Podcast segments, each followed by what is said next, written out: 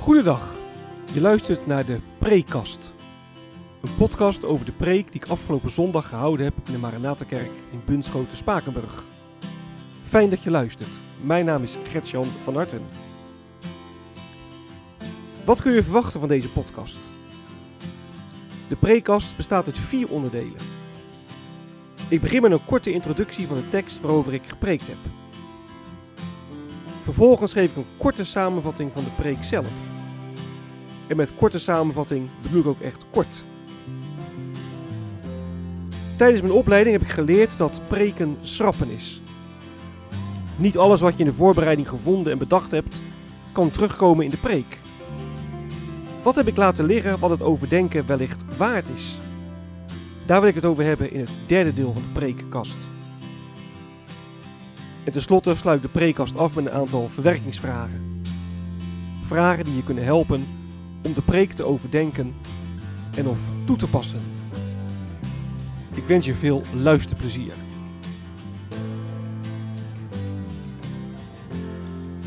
De tekst.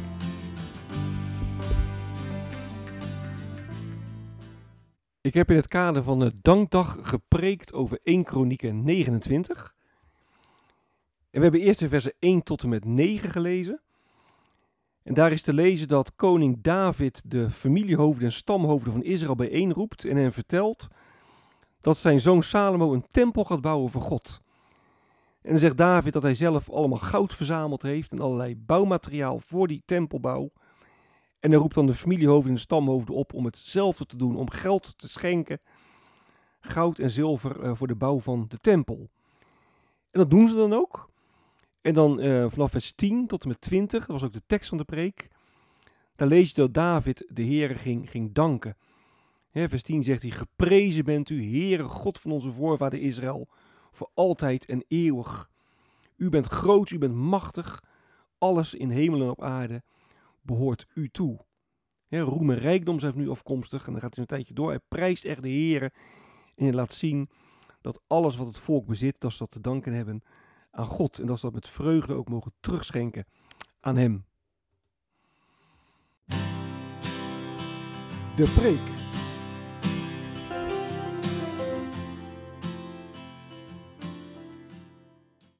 Je hoeft geen zwartkijker te zijn om te beseffen dat de toekomst er niet zo rooskleurig uitziet. We leven in hele spannende tijden. Sinds een aantal weken lopen de coronabesmettingen hard op en zijn grote zorgen of de ziekenhuizen de zorg wel aankunnen. Er komt ook nog eens een politieke crisis bij in ons land. We hebben de langste kabinetsformatie sinds de Tweede Wereldoorlog. Er zijn ook hele ongunstige economische vooruitzichten. De energierekeningen die, die reizen de pan uit. Er zorgen over het klimaat. In Glasgow zijn regeringsleiders nu aan het overleggen hoe ze eh, de crisis kunnen afwenden. De zeespiegel die stijgt sneller dan verwacht. En zo kan nog eens een tijdje doorgaan. En in die wereld, waar dus allerlei vragen en moeite zijn, vieren we als kerk vandaag Dankdag. Willen we echt heel bewust God danken voor alles wat Hij geeft. He, daar heeft God recht op, op onze dank. Ik denk bijvoorbeeld aan wat Paulus uh, schrijft in, um, in 1 Thessalonicense 5, vers 18. Dank God onder alle omstandigheden. Dus niet alleen als het goed gaat, maar ook als er zorgen zijn, als er vragen zijn. Dank Hem onder alle omstandigheden. God verdient al onze dank. Dat was het thema van de preek. David die, uh, is aan het einde van uh, zijn leven. Hij is 40 jaar koning geweest en hij gaat de scepter overdragen aan Salomo. En um, dan roept hij alle invloedrijke personen van Israël bij elkaar. En hij gaat hen uitleggen dat hij een tempel wilde bouwen voor God. Omdat God heeft gezegd: nee, dat mag jij niet doen. Er kleeft te veel bloed aan je handen. Je zoon Salomo, hij zal het moeten doen. Dan kun je lezen in 1 Kronieken 28. En voor die bouw is heel veel, van de tempel heel veel geld nodig. En David geeft aan dat hij heel veel gespaard heeft. En hij roept de familie en stamhoofden ook op om royaal te geven voor de tempelbouw. Dat doen ze en dan gaat David God danken. En hij begint zijn, uh, hij begint zijn, zijn dankgebed met een, met een lofprijzing. Vers 11. U, heren, bent groots en machtig, vol luister, roem en majesteit. Alles in de hemel en op de aarde behoort u toe, heren. U bezit het koningschap en de heerschappij. Het Salomo die zal de nieuwe koning worden van Israël. Maar David zegt, nou, de echte koning, dat is en blijft God. Dat blijft de Heere. We zijn ook echt van hem afhankelijk. Hè? Dat zegt hij ook in vers, in vers 12. Roem en rijkdom zijn van u afkomstig. U heerst over alles. In uw hand liggen macht en kracht besloten. U beslist wie groot en machtig is. En het is goed om je dat steeds weer te realiseren, dat we echt afhankelijk zijn van de Heer. We leven in een tijd van crisis, coronacrisis, klimaatcrisis. En er moeten maatregelen genomen worden om die crisis te bestrijden. Dat is goed. Dat moet ook echt. God geeft ons ook verantwoordelijkheid. We moeten de schepping beheren. Daarom is het ook echt goed om na te denken hoe we uit de crisis kunnen komen. Maar dat moeten we wel doen in het besef dat we echt afhankelijk zijn van de Heer. In alles, hè? want we kunnen nog zoveel plannen maken. Maar als de Heer het niet zegent, dan zijn al die plannen zonder waarde. En dat maakt ons ook wel bescheiden, hè? want wij kunnen soms ook hè, denken dat we recht hebben op welvaart, recht hebben op eten en drinken, op vakanties, recht hebben op een mooi huis en op geld. We werken tenslotte hard voor. Ik denk dat bij ons in Spakenburg ook wel een beetje de, de cultuur is. Hè? Zijn bovengemiddeld veel ondernemers in ons dorp. Hard gewerkt. Er is niks mis mee. Is prachtig. Als we maar niet in de valkuil trappen dat we denken, nou wij, we redden onszelf wel. Hè? Als wij maar hard ons best doen, als wij maar hard werken, dan rolt het succes ons wel, wel toe. En dan kun je zomaar vergeten dat je afhankelijk bent van de Heer. En dat gaat altijd per definitie ja, ten koste van je dankbaarheid. Want als je ergens recht op hebt, hè, als je het zelf voor elkaar hebt gekregen, ja, waarom zou je dan dankbaar zijn? Nou, we zijn afhankelijk van de Heer. Er wordt uh, geld ingezameld voor de tempelbouw. En er wordt enorm veel uh, geofferd. En dat is prachtig. Het wordt allemaal vrijwillig gegeven. Het wordt zelfs, nou ja, of er staat eigenlijk in vers 14, het wordt teruggegeven. Alles is van u afkomstig, zegt David daar. En wat wij u schenken, dat komt uit uw hand. Dus het wordt als het ware teruggegeven aan God. Ja, alles wat wij bezitten, dat is ten diepste niet van onszelf. We hebben het in bruikleen. Hè? We zijn rentmeesters. Nou, een rentmeester die, die, die wist, ik kan het geld dat ik beheer niet zomaar alleen maar voor mezelf gebruiken. Het is niet mijn geld, maar het is van degene voor wie ik het beheer. Nou, wij zijn rentmeesters van God. En dat betekent dus dat we het namens Hem beheren. En dat we er ook eens verantwoording over, over moeten afleggen. Wat hebben we gedaan met al het geld, met al de goederen die wij van de Heer hebben gekregen?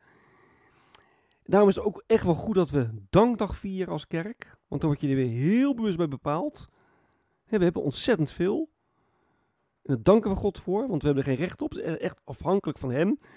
Maar we beheren het ook echt namens Hem. Het is goed om daar weer bij bepaald te worden. En omdat het geld dat we beheren, dat we dat namens God beheren, kunnen we ook niet zeggen: het is voor mij, ik kan doen en laten met mijn geld wat ik wil. Het is wel een valkuil. Ik denk dat we er allemaal wel in, ja, in meer of mindere mate vatbaar voor zijn. En dan is dat gebed van David in 1 Kronieken 29, vers 10 tot 20 ook een soort spiegel voor ons. Van hoe ga ik nou met geld om? Geef ik ook naar vermogen terug aan de Heer? Nou, ook heel concreet als het gaat om, om kerkelijke bijdragen. De kerk maakt je veel kosten. Moeten gebouwen moeten betaald worden. Er zijn mensen in dienst, predikanten, kosters. De zending moet betaald worden. We onderhouden als de kerk ook nog een theologische universiteit. Nou, daar moet allemaal geld voor zijn. Um, nou, weet, beseffen we dat ook. Geven ons geld ook echt terug aan, aan de Heer. Of zijn we toch vooral en voornamelijk bezig met ons eigen leven, hè? met ons huis, met onze auto, ons vakantiehuis, onze kleding, onze spullen? Nou, vul het maar in. Je kunt ook zeggen, beseffen we dat we niet voor onszelf leven, maar dat we echt leven voor de komst van het koninkrijk van God. En willen we daarvoor ook uh, nou, de middelen die we van de Heer krijgen gebruiken. Je mag genieten natuurlijk van al het goede wat God je geeft, maar pas op dat je niet opgaat in een leven hier en nu, want dan kun je zomaar je bestemming vergeten, dat leven in Gods uh, koninkrijk. Nou, dat kan natuurlijk wel iets wettisch hebben, hè, van je moet je geld weggeven aan God en je moet je geld, geven, geld aan kerk geven en aan goede doelen. Nou, het kan niet de bedoeling zijn dat het wettisch wordt.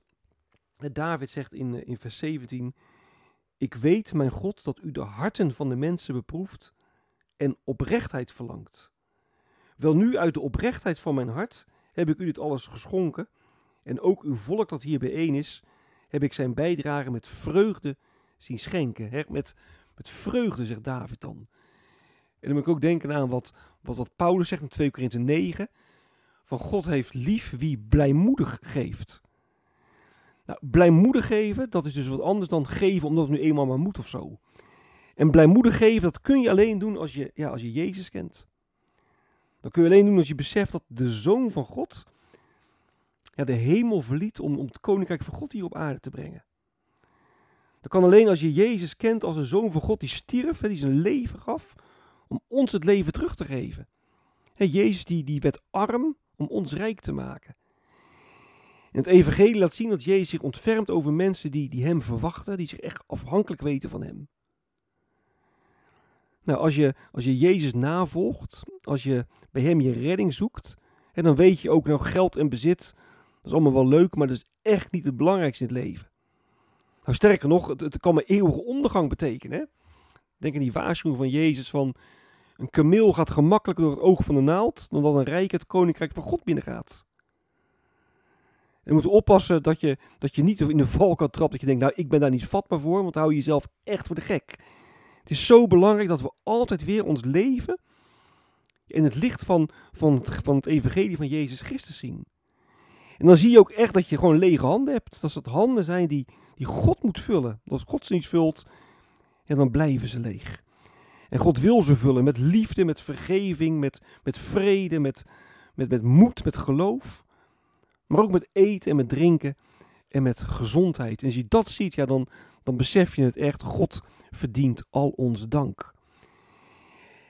En dan kan het zijn dat je minder krijgt dan je misschien zou willen. Op financieel gebied, op het gebied van je gezondheid. En dan kun je toch dankbaar zijn. Namelijk alleen in het geloof dat God in en dankzij Christus als een vader voor ons zorgt. Dat hij ons helpen wil en, en kracht geeft. En dat kan heel moeilijk zijn. Hè? Dat kan u heel makkelijk zeggen, maar in de praktijk kan het natuurlijk heel moeilijk zijn. En daarom, daarom is het ook goed dat het dankdag is. Want dan kun je ook echt oefenen. Oefenen in overgave. Oefenen in, in dankbaarheid. En zo willen we op deze dankdag God danken voor alles wat hij geeft. En we weten, we zijn afhankelijk van hem. En daarom is alles wat we hebben ook van hem. En we mogen het gebruiken voor hem. In navolging van Christus. Wat is blijven liggen?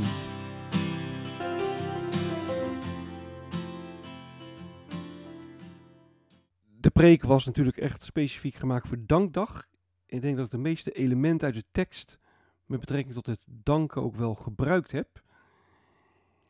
Waar ik geen aandacht aan besteed heb en waar je het ook best over na kunt denken, is aan de vraag hoe het nou kan dat David geen tempel mocht bouwen. David die wil een tempel bouwen voor de heren. Zei de heren, nee, dat mag jij niet doen. Je hebt te veel bloed aan je handen. Te veel oorlogen gevoerd. Jouw zoon Salomo moet het doen. Maar heel veel van die oorlogen, nou misschien wel alle oorlogen, die heeft David toch gevoerd in opdracht van de heren. Dus de ene kant geeft de heren de opdracht dus om, om, om volken te verslaan. En nou ja, de beloning tussen aanhalingstekens voor David is dan dat hij de tempel niet mag bouwen. Hoe zit dat nou eigenlijk? Daar zou je toch ook wel een en ander over kunnen, uh, kunnen vertellen. Het tweede wat ik wil noemen, dat komt voort uit vers 15. Er staat dat David zegt: Net als onze voorouders zijn wij slechts vreemdelingen die als gasten bij u verblijven. Ons bestaan op aarde is als een schaduw zonder enige zekerheid. Nou, het besef dat wij vreemdelingen zijn. Hoe verhoudt zich dat met het feit dat we geschapen zijn om op deze wereld te leven? En natuurlijk, we zijn vreemdelingen in een wereld die leeft zonder God, dat is duidelijk. Maar we zijn toch geschapen voor deze wereld. Deze wereld is toch goed? En toch zijn we vreemdelingen. Nou, hoe ligt precies die verhouding? Wat betekent dat voor onze, voor onze taak, de taak die we innemen nou, in de maatschappij waarin we zijn? we zijn vreemdelingen. Wat betekent dat voor hoe we ons opstellen? Ook daar kun je uiteraard nog veel meer over zeggen en over nadenken.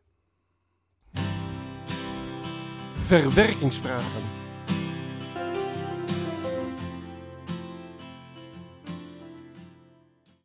God verdient al onze dank. Dat was het thema van de preek. En nu is het wellicht niet zo moeilijk om God te danken als het goed gaat. Dat alles voor de wind gaat, je hebt voldoende te besteden, je bent gezond, je hebt een baan. Maar hoe kun je God nu danken? Dat is de eerste vraag die ik wil stellen.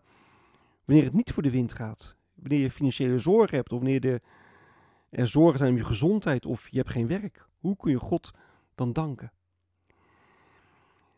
David laat in zijn gebed zien dat we afhankelijk zijn van de Heer. En de vraag die ik daarbij wil stellen is: in hoeverre voel je ook echt daadwerkelijk afhankelijk van God? De derde vraag die ik wil stellen is: hoe belangrijk is geld nu eigenlijk voor je? Wat betekent zo'n waarschuwing van Jezus nou als hij zegt dat een kameel makkelijker door het oog van de naald gaat dan een rijke in Gods koninkrijk kan binnengaan? In hoeverre zit je, zit je vast aan je geld? Nou, ook een vraag waar je op dankdag natuurlijk heel mooi en goed over na kunt denken. En de laatste vraag die sluit aan bij een tekst van Paulus die ik in de preek heb aangehaald, 2 Korinthe 9 vers 7. Daar zegt Paulus dat God lief heeft wie blijmoedig geeft. En dan is de vraag in hoeverre geef jij echt blijmoedig geld weg aan de kerk of aan andere goede doelen? Hoe blijmoedig doe je dat? Dit is het einde van de prekast. Mocht je vragen of opmerkingen hebben, dan kun je me mailen op mailadres van hartengretjan.gmail.com van hartengretjan.gmail.com Ik wens je nog een hele prettige dag. Hartelijk dank voor het luisteren. En wie weet, tot een volgende keer.